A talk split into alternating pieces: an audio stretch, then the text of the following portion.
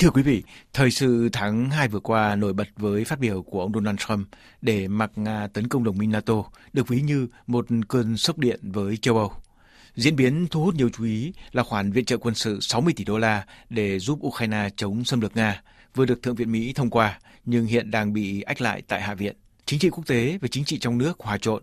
Cựu Tổng thống Donald Trump ra tái tranh cử coi chống viện trợ cho Ukraine là điểm quyết đấu chống lại đương kim Tổng thống.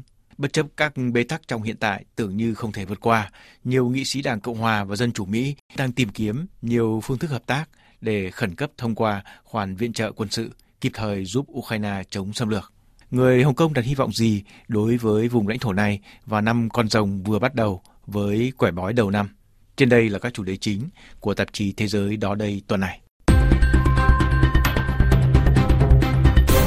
Ngày 10 tháng 2 vừa qua, vận động tranh cử tại bang South Carolina, ông Trump đã tung ra một phát biểu chưa từng có, đó là đe dọa các đồng minh NATO, khuyến khích Nga tấn công những quốc gia nào bị khép vào tội không đóng góp đủ cho ngân sách quốc phòng. Phát biểu nói trên của cựu Tổng thống Mỹ đã sổ tuẹt nguyên tắc đoàn kết, từng giúp cho khối NATO tồn tại và phát triển trong suốt 75 năm qua, với phương châm một nước bị tấn công là tất cả bị tấn công. Lãnh đạo ngoại giao Liên Âu Joseph Borrell gọi đây là những lời lẽ nguy hiểm và ngớ ngẩn bởi Liên minh Bắc Đại Tây Dương NATO gắn bó mật thiết hoàn toàn không phải là một câu lạc bộ lỏng lẻo để ai muốn tham gia thế nào thì tham gia. Tổng thư ký NATO Jens Stoltenberg nhắc lại là không chỉ có châu Âu cần đến Hoa Kỳ mà Mỹ cũng cần đến các nước đồng minh. Còn Tổng thống Mỹ Joe Biden thì ông lên án các lời lẽ nhắm vào NATO của đối thủ bên Đảng Cộng Hòa là rốt nát, hèn hạ, nguy hiểm và chống lại nước Mỹ.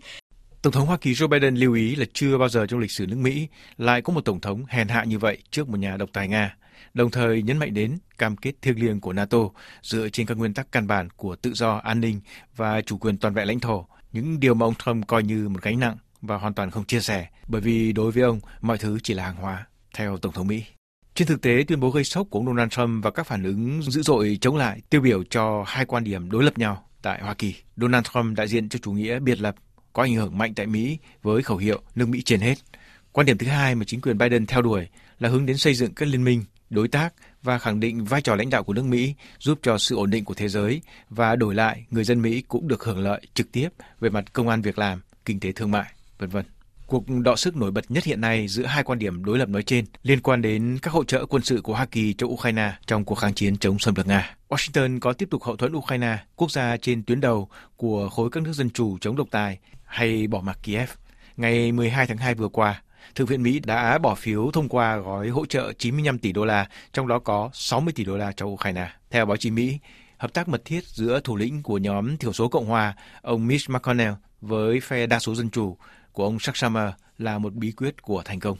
Thông tin viên Guillaume Nodang từ Washington cho biết thêm. 70 à 29, c'est la majorité particulièrement large par laquelle le Sénat 70 phiếu thuận, 29 phiếu chống. Với đa số đặc biệt cao này, Thượng viện Hoa Kỳ đã thông qua gói viện trợ, tổng số tiền là 95 tỷ đô la, trong đó có 60 tỷ đô la dành riêng cho Ukraine, phần còn lại dành cho Đài Loan, Israel và viện trợ nhân đạo. 70 phiếu thuận có nghĩa là khá nhiều đảng viên Đảng Cộng Hòa, chính xác là 22 người, đã bỏ phiếu cho gói viện trợ này cùng với Đảng Dân Chủ. Trong số đó có các cựu thành viên lực lượng vũ trang hoặc các giới chức dân cử gắn bó với an ninh quốc gia Mỹ, theo mô tả của một số người trong họ. Ngoài ra, cũng có nhiều lãnh đạo thuộc phe thiểu số Cộng hòa ở đó, bao gồm cả thủ lĩnh Mitch McConnell, người rất thiết tha với viện trợ cho Ukraine. Tuy nhiên, 22 thượng nghị sĩ bỏ phiếu thuận giờ đây gần như bị coi là những kẻ phản bội. Trước hết, họ chỉ chiếm chưa đến một nửa nhóm và các thượng nghị sĩ khác đã làm mọi cách để ngăn chặn hoặc làm chậm cuộc bỏ phiếu cho khoản viện trợ này. Ông Donald Trump công khai phản đối viện trợ cho Ukraine, cũng như việc bỏ phiếu thuận cho gói viện trợ này. 22 thượng nghị sĩ cho biết không hề lo sợ về những hậu quả đối với bầu cử có thể xảy ra sau này, và đây là điều đúng đắn nên làm. Viễn cảnh này chắc chắn ít khả năng xảy ra hơn ở Hạ viện, nơi toàn bộ các ghế dân biểu sẽ được bầu lại vào tháng 11 tới. Chủ tịch Hạ viện Mike Johnson, trung thành với Donald Trump, là người quyết định các văn bản sẽ được đưa ra bỏ phiếu hay không, đã nói rõ rằng đối với ông, đề xuất này là không thể chấp nhận được. Guillaume Washington, RFI. Cửa ải Hạ viện dường như rất khó vượt qua. Ngay sau khi dự luật được thông qua tại Thượng viện, Chủ tịch Hạ viện Mike Johnson, người do phe ông Trump dựng lên hồi tháng 10 năm ngoái, tuyên bố sẽ không đưa dự luật ra bỏ phiếu.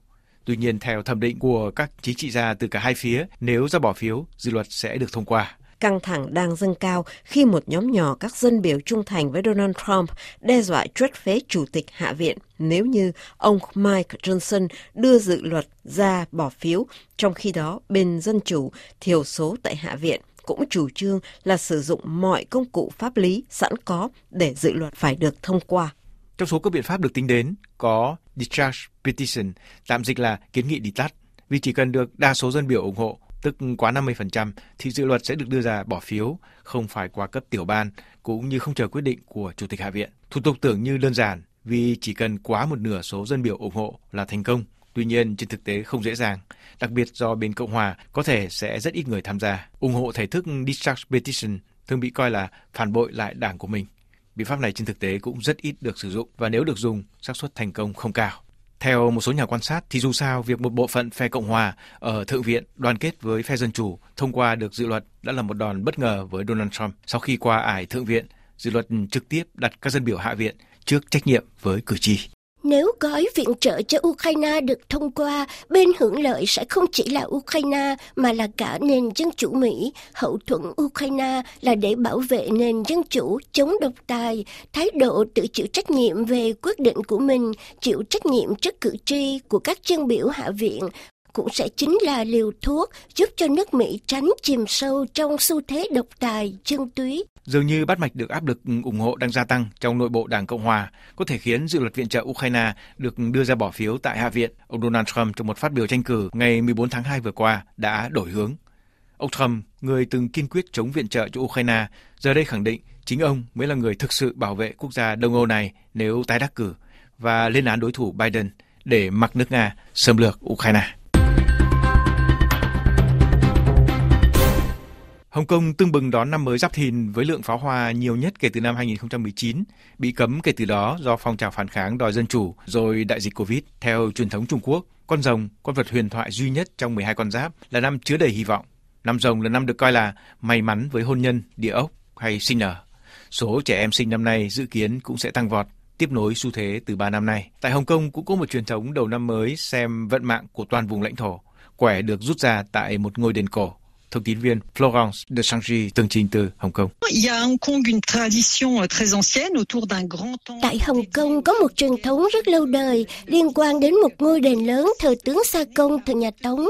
Hàng năm tại đây, người ta tổ chức buổi rút quẻ bói về năm mới cho toàn bộ vùng lãnh thổ. Quẻ được rút ra từ 69 que nằm trong một chiếc ống tre. Mỗi que tương ứng với một điềm báo, trong đó 35 que mang điềm lành, 17 que mang điềm xấu và 44 Bốn que là điềm trung tính, người đứng đầu các cộng đồng nông thôn Hồng Kông chịu trách nhiệm rút quẻ. Năm nay, vị thầy bói rút được quẻ số 15, một quẻ trung tính, tương tự như 6 năm trước.